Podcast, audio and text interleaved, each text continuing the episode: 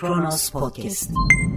Dünyayı sarsan bir salgın ortamında sürekli uyarılarda bulunan iktidar partisine mensup bir milletvekilinin 1500 davetliyle oğluna düğün yapabildiği hem de bunu nikah izniyle gerçekleştirdiği ülke Türkiye. 8 Eylül 2020 Salı tarihli yorum seçkisiyle Kronos Podcast yayınından merhaba. Hıfzı Sıha yahut Silistre, Hakan Gülseven'in Independent Türkçedeki yazısıyla başlıyoruz dolarla mı maaş alıyorsunuz diyerek döviz kuru yükselişini değerlendiren bir Hazine ve Maliye Bakanı sahibiyiz. Büyük mutluluk. Olabilirdi. Gelin görün ki hayatın gerçekleri mutlu olmamıza izin vermiyor. Sağlık Bakanlığı yurt dışından temin edilen tıbbi malzemenin parasını ithalatçı şirketlere ödeyemiyor. Tıbbi malzeme şirketleri batma noktasında.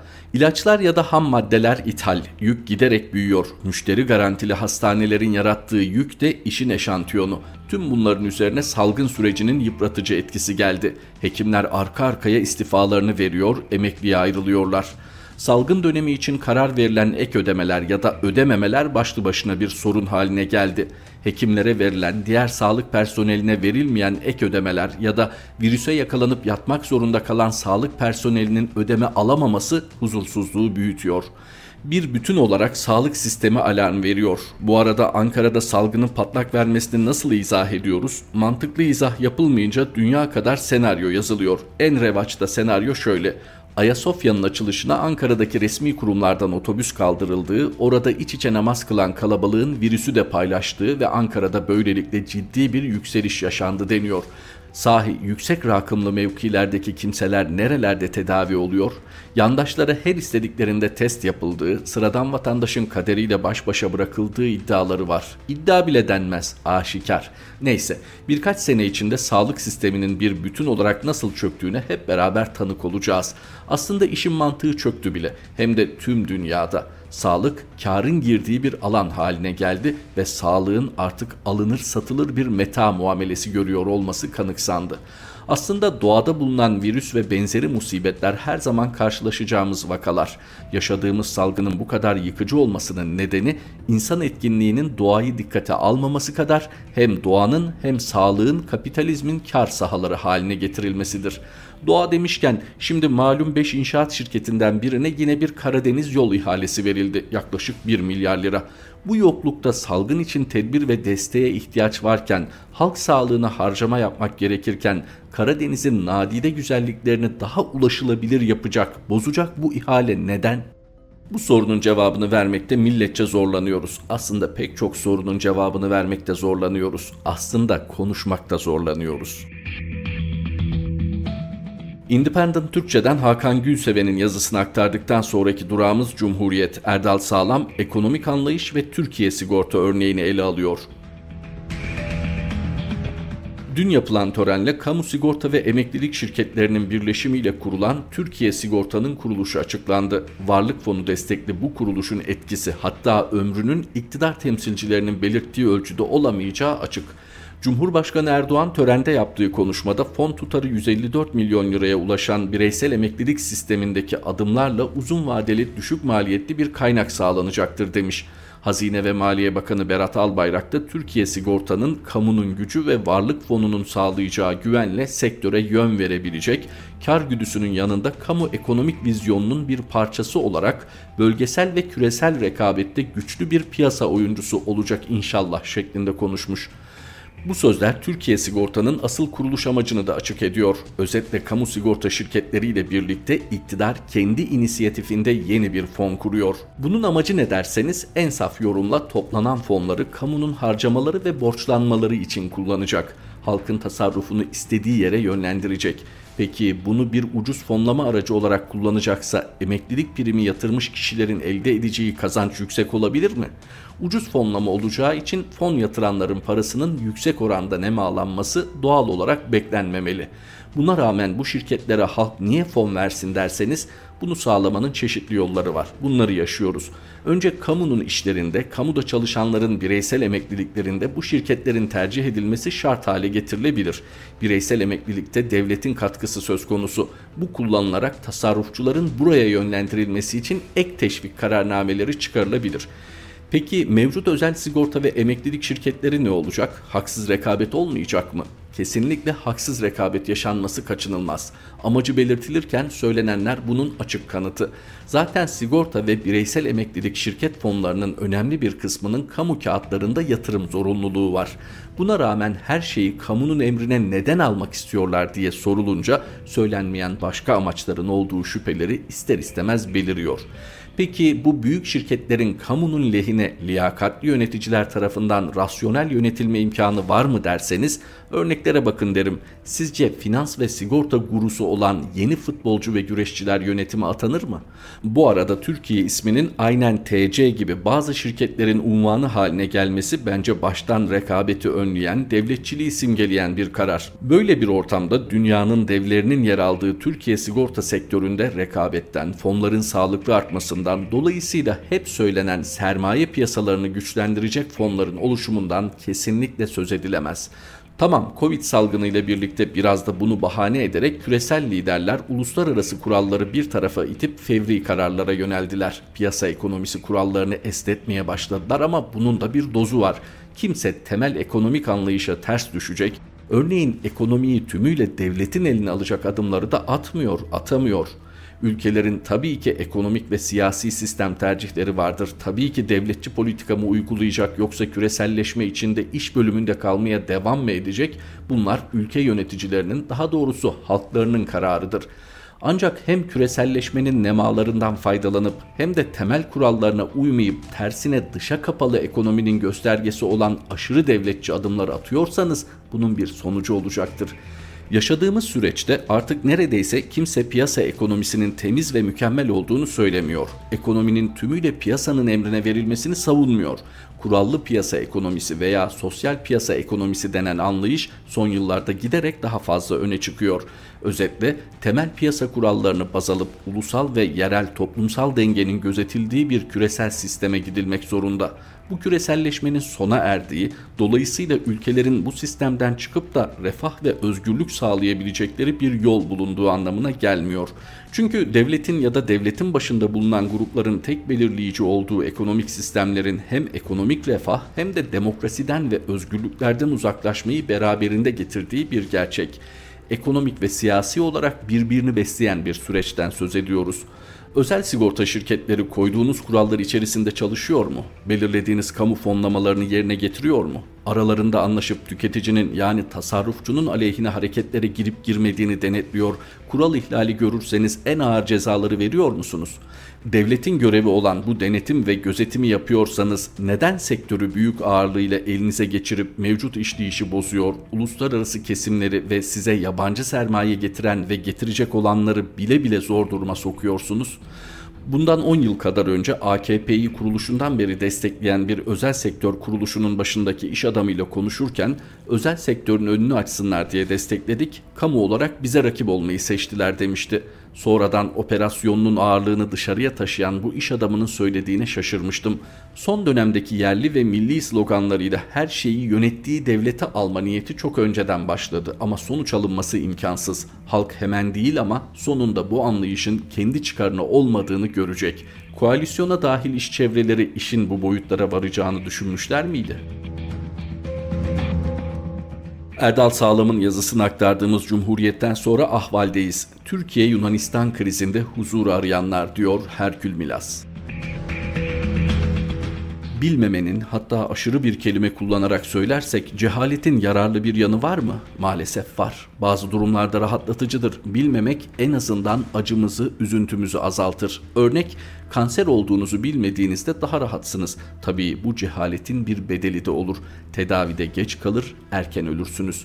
Bir Türk veya bir Yunanlı karşı tarafın tezlerini bilmezse ve yabancı basını da izlemezse huzur içinde milliyetçiliğin tadını çıkarır.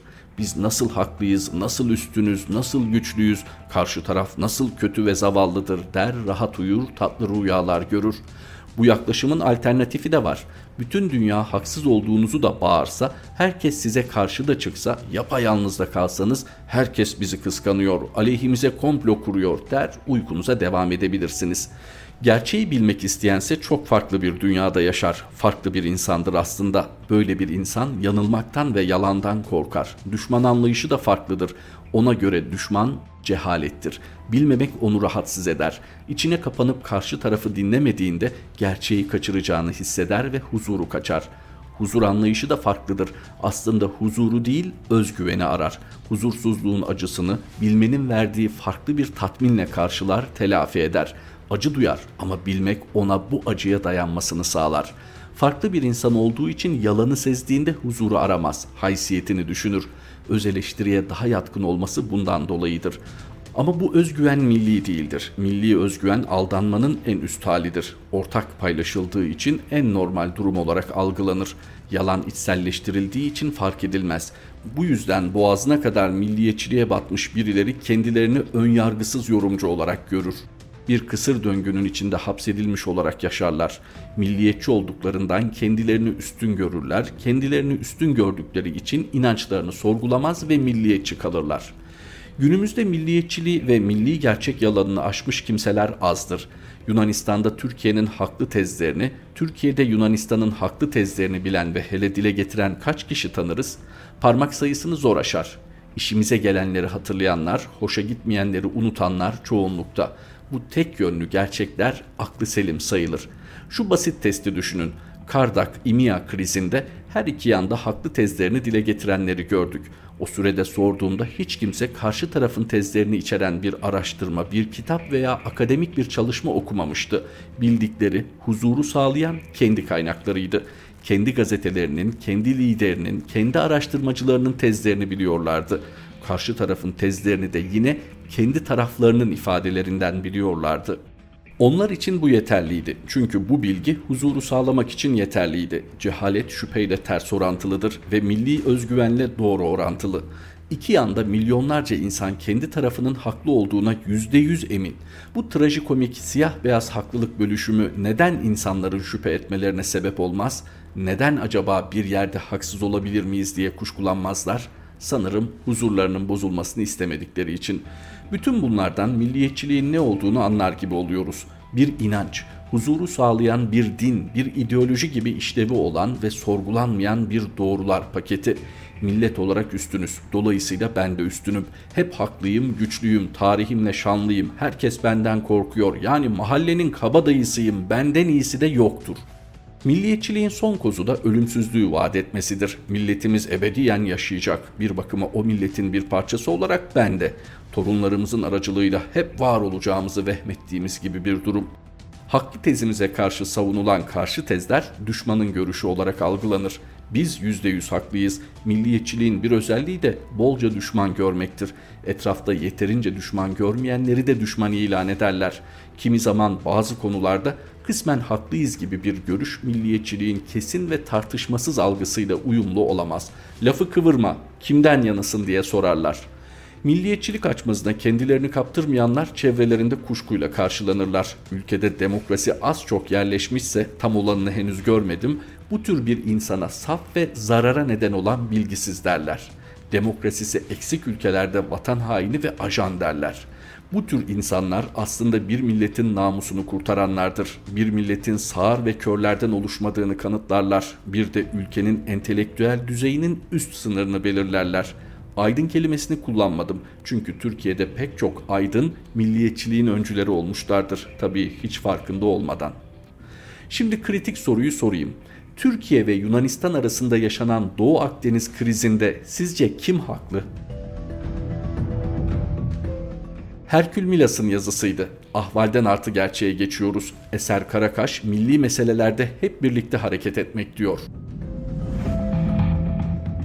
İfade özgürlüğü, düşünce özgürlüğü, düşünce üretilen bir kavramdır ve bu üretim için önce özgür bir fikir piyasası gerekir. Bu açıdan düşünce özgürlüğü, düşünceyi ifade özgürlüğünden daha önemlidir. Bir ülkenin gelişimi için çok önemlidir. Bu saptamanın gerçekliğini görmek için dünya haritasına bir bakmak yeter. 8 milyarlık dünya nüfusu içinde sadece 850 milyonluk bir nüfusa tekabül eden yaklaşık %12, Amerika Birleşik Devletleri artı Avrupa Birliği küresel katma değer üretiminin yaklaşık %50'sini gerçekleştirmektedirler. Bu orantısız gibi gözüken durumun aslında temel nedeni bu ülkeler grubunun Amerika Birleşik Devletleri artı Avrupa Birliği ortalama yüksek büyüme oranları ve bu büyümeyi sağlayan hukuk devleti, özgürlükler ortamıdır. Bu uzun girizgahı neden yaptım? Mavi Vatan ve Doğu Akdeniz tartışmaları ile birlikte resmi tezleri savunanlar da en doğal haklarıdır. Şöyle bir söylem geliştirme merakı başladı. Bütün toplum bu tezlerin arkasında durmalıdır. Herkes resmi görüşün arkasında sıralanmalı. Aslında hiç de yeni bir söylem değil bu ama belki de gençler ilk kez karşılaşıyorlardır. Bu bakışı da anlıyorum ama ideoloji ötesinde bir sorun barındırıyor içinde. Mesele sadece resmi tezin arkasında sıralanmanın ifade özgürlüğü, düşünce özgürlüğü açılarından ürettiği sorunlardan ibaret değil. Toplumun bütünü için ifade özgürlüğü sıkıntısını aşan bir boyutu dahi var.'' Bütün toplumun bütün unsurlarıyla sivil toplum, üniversiteler, bağımsız düşünce kurumları vesaire resmi görüşün arkasında sıralanması durumunda bu resmi görüşün bir nedenden bir konjonktürde sıkıntıya düşmesi, aksaması durumunda ne olacak? Toplum resmi görüşü üreten unsurları dışında bu konularda fikir geliştiremezse resmi görüşün başarısız olması durumunda ortaya nasıl bir çaresizlik çıkabilir?'' Denebilir ki bugünkü resmi görüşü üreten unsurlar zaten B, C, D planlarını da üretiyorlar. Ancak A, B, C, D planları aynı yerlerden üretilmişse sonuç olarak büyük benzerlikler taşıması kaçınılmaz değil midir? Toplumun tüm unsurlarının konunun önemi ne olursa olsun özgürce fikir üretip alternatifler oluşturmuş olması daha iyi bir çözüm değil mi? Alternatif görüşlerin üretimine ihaneti vataniye diyenlerin meseleye biraz da bu gözle bırak alternatif görüşlerin üretimine ihaneti vataniye diyenlerin meseleye biraz da bu gözle bakması gerekmez mi? Gelelim yazımın baş tarafına. Acaba fikir üretme ve açıklama özgürlüğü çok gelişmiş olan Amerika Birleşik Devletleri ve Avrupa Birliği'nin bugün dünyanın en zengin, en gelişmiş kesimlerini oluşturuyor olmasının altında bu mu yatıyor? Her lafa herkes arkamızda sıralansın diye yaklaşanlar bunu akıl edemiyorlar mı? Yoksa fikir özgürlüğü ortamında söylediklerinin ne kadar gerçeklerden, dünyadan kopuk oldukları anlaşılmasın diye mi böyle davranıyorlar? Artı gerçekten Eser Karakaş'ın yazısıydı. T24'teyiz. Yalçın Doğan, tablet müjdesi de sizlere ömür diyor.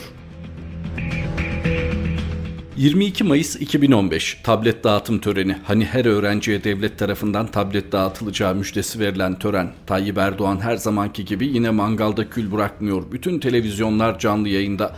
Fatih projemizi 3 yıl içinde inşallah bitireceğiz. Şu ana kadar öğrenci ve öğretmenlerimize dağıtılan tablet sayısı 1 milyon 437 bin 800 adede ulaştı. Fatih projesiyle bütün sınıflarımız adeta teknoloji sınıfına dönüştü. Neye dönüşmüş neye dönüşmüş? Teknoloji sınıfına. Helal olsun. Her dönem müjdeler eksik değil. Bu da Fatih projesi müjdesi. Fatih projesi de fırsatları artırma ve teknolojiyi iyileştirme hareketi projesi. Bu cafcaflı başlık altında amaç Türkiye'de bütün öğrencilere tablet dağıtmak, ücretsiz yani internet bağlantılı bilgisayarlar. Proje 2010 yılında başlıyor. İki gün önce Karar Gazetesi bu yönde gerçeğe yansıtan bir haber yayınlıyor. CHP NİDE Milletvekili Ömer Fethi Gürer de Milli Eğitim Bakanı Ziya Selçuk tarafından yanıtlanması istemiyle soru önergesi veriyor. Selçuk'un verdiği bilgiye göre proje 3 aşamalı ve 2010 yılında başlıyor. Yani 10 yıl önce ilk aşamanın liselerde, ikincisinin 5, 6, 7 ve 8. sınıflarda, 3. aşamanın 1, 2, 3 ve 4. sınıflarda uygulanması öngörülüyor. 10 yıl önce başlayan, 5 yıl önce Erdoğan'ın 3 yılda bitecek dediği proje için Bakan Selçuk bugün zamanı en verimli şekilde kullanacak modeller üzerinde duruluyor diyor. Aradan 5 yıl geçiyor. Henüz model seçme aşamasında o aşamada olduğu çoktan belli. Çünkü projenin maliyeti 6 milyar 800 milyon lira. Bugüne kadar 3 milyar 600 milyon lira harcanıyor. Daha kötüsü 2020 yılında proje için sadece 200 milyon lira ayrılıyor. Erdoğan'ın 3 yılda bütün öğrencilere dağıtılmış olacak dediği halde bugüne kadar yaklaşık 1,5 milyon öğrenciye tablet dağılıyor. Yani hemen hemen her 10 öğrenciden birine. Virüs nedeniyle Mart ayından bu yana eğitim online devam ederken milyonlarca öğrenci bundan yararlanamıyor. Çünkü ya tableti yok ya interneti ya da ikisi birden. Her müjdede olduğu gibi her sınıfın teknoloji sınıfı olması müjdesi de fos çıkıyor ve bugünlerde milyonlarca öğrenci eğitime ulaşamıyor. Her müjde sıradanlaşmış algı operasyonundan ibaret. Hepsi birer birer çöküyor.''